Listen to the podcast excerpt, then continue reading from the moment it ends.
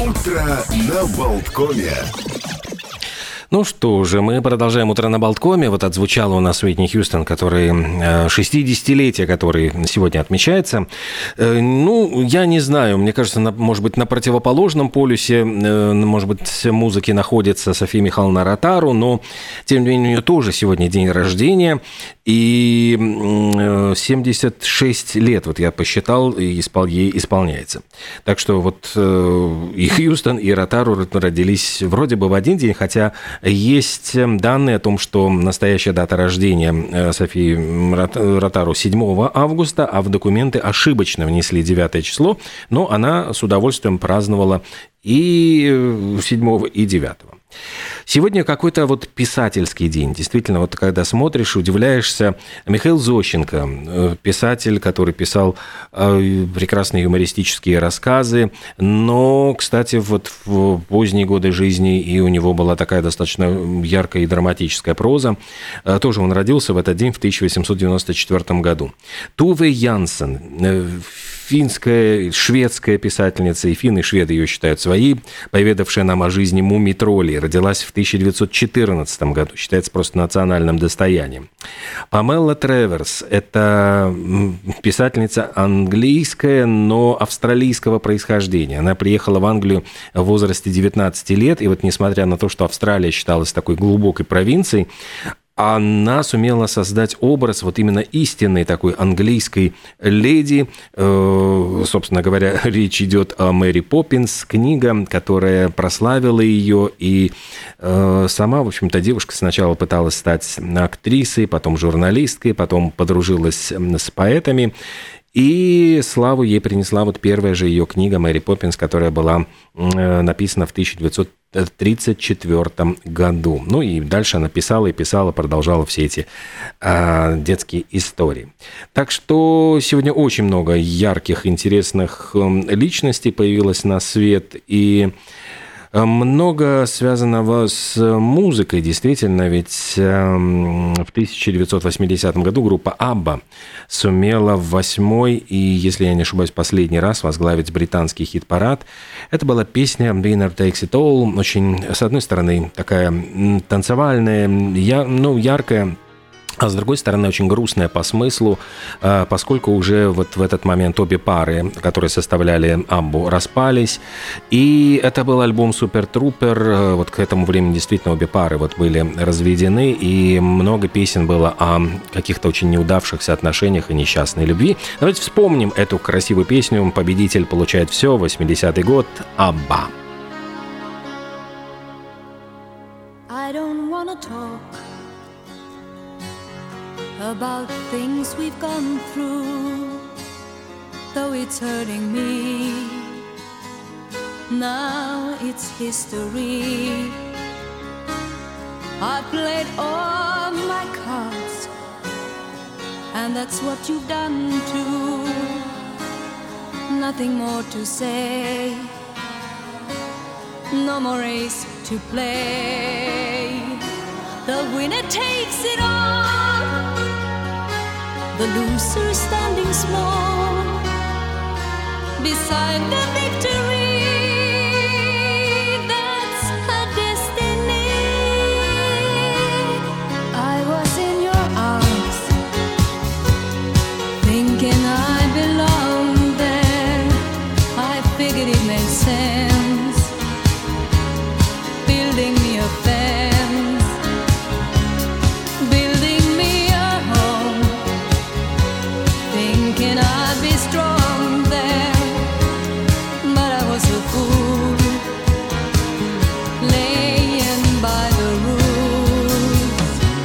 God's make room.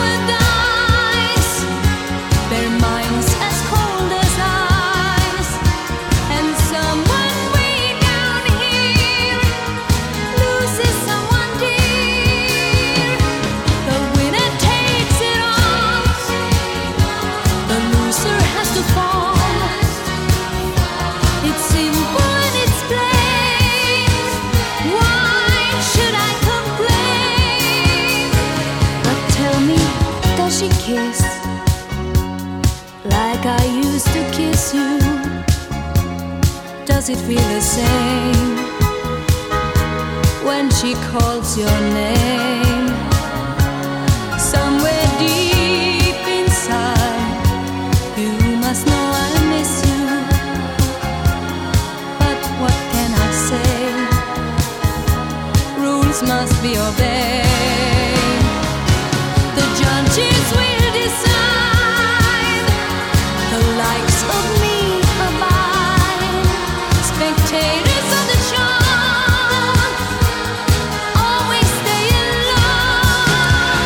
alone. Вспомнили мы Амбу, победитель получает все, winner takes it all. Э, Вот, эм, ну, прочитал историю, я уж не знаю, тот победитель или проигравший, ухитрились угнать Porsche 77 года, Porsche 911, какой-то вот ре- редчайший спорткар, который там м, стоимость его там за 250 тысяч долларов уходит. Так вот, вор ухитрился его угнать прямо из музея. То есть вот э, каким это образом произошло, я тут э, узнавал, ночью он забрался в музей, это какой-то американский город Сарасота, и, судя по всему, ключи зажигания были оставлены, значит, ну вот прямо вот в замке, и он просто взял и каким-то образом из этого музея ухитрился выехать. Но зафиксировали его там камеры наружного видеонаблюдения, стали искать, полиция, в общем, я понимаю, рыла носом землю, и в результате обнаружили вот этот спорткар, что его он пытался просто перебить номера и поставить на учет по поддельным документам. Э, Документы были разбившегося там спорткара энное количество лет назад. И вычислили все-таки этого похитителя, арестовали его сейчас, но ему грозит достаточно большой срок, поскольку, согласитесь, в общем, 250 тысяч долларов – достаточно ценная вещь для того, чтобы э, просто так вот отделаться условным наказанием. А, Между тем, вот приходят новости с техники, вот не на спорткарах, а на дронах теперь будут эвакуировать раненых бойцов с поля боя. И вот в Израиле идут такие разработки, причем эти дроны, которые смогут поднять, в общем-то, человека и утащить его в своих когтях, и Аки Орел, э, 150 тысяч долларов будет стоить. Ну вот чуть поменьше, но примерно по цене спорткара. Вот такой дрон. Э, Я понимаю, что, ну, конечно же, дрону придется э, так это поднапрячься для того, чтобы м, человека транспортировать по воздуху. Но это вот уже наш сегодняшний день, даже недалекое будущее, а уже сегодняшний день. Ну и еще говоря про новости науки, узнал я о том, что появилось, вот сейчас разрабатываются новые 3D-формы таблеток. Мы все привыкли к тому, что Таблеточки нужно глотать, но они все примерно одного, э, ну не то чтобы одного размера, есть побольше, поменьше, но примерно одной и той же формы. Они такие вот э, или как горошинки, или там чуть-чуть приплюснутые. Но сейчас начали разрабатывать новую форму таблеток, потому что задумались над тем, что вот ме- медикаментозное лечение более эффективно, когда э, как вот в научном термином говоря, концентрация вот этих ингредиентов, которые, ну вот субстанций, которые должны действовать на, воздействовать на наш организм, они растворяются в определенном порядке и в определенное время. И э, стало ясно, что, в общем, для того, чтобы разные ингредиенты по-разному попадали, вот начинались активироваться в нашем желудке, э, нужно делать не круглую форму, а более изощренную. Вот там какие-то формочки форм... в виде кольца, в виде какого-то чуть ли не там каких-то причудливых э, комбинаций. Ну, непонятно, как это глотать. Говорят, что все-таки придется, наверное, оболочку делать, ну, привычную для человека э, в виде там такого ну, в виде обычной таблеточки. Но внутри эти э, напечатанные на 3D принтере таблетки будут совершенно по-другому воздействовать на организм. То есть это тоже новые ноу-хау разработки, технологии, которым, за которыми будущее. Ну и, и, и, и, и что еще? Да, вот и с искусственным интеллектом. Очередной прямо вот какой-то хакеры используют искусственный интеллект для того, чтобы э, подслушивать, как вы клацкаете по клавиатуре. И вот говорят, что набор текста распознается на 95%, то есть вот каждая клавиша по-своему как-то у нее клацк. И э, вот это называется акустическая атака. То есть вот хакеры при помощи того, что они могут услышать вот этот порядок, они могут снимать, в общем, запросто пароли, ваши сообщения. То есть это, в общем, новый опять виток в, в этой вот войне, можно сказать, хакеров и антихакеров.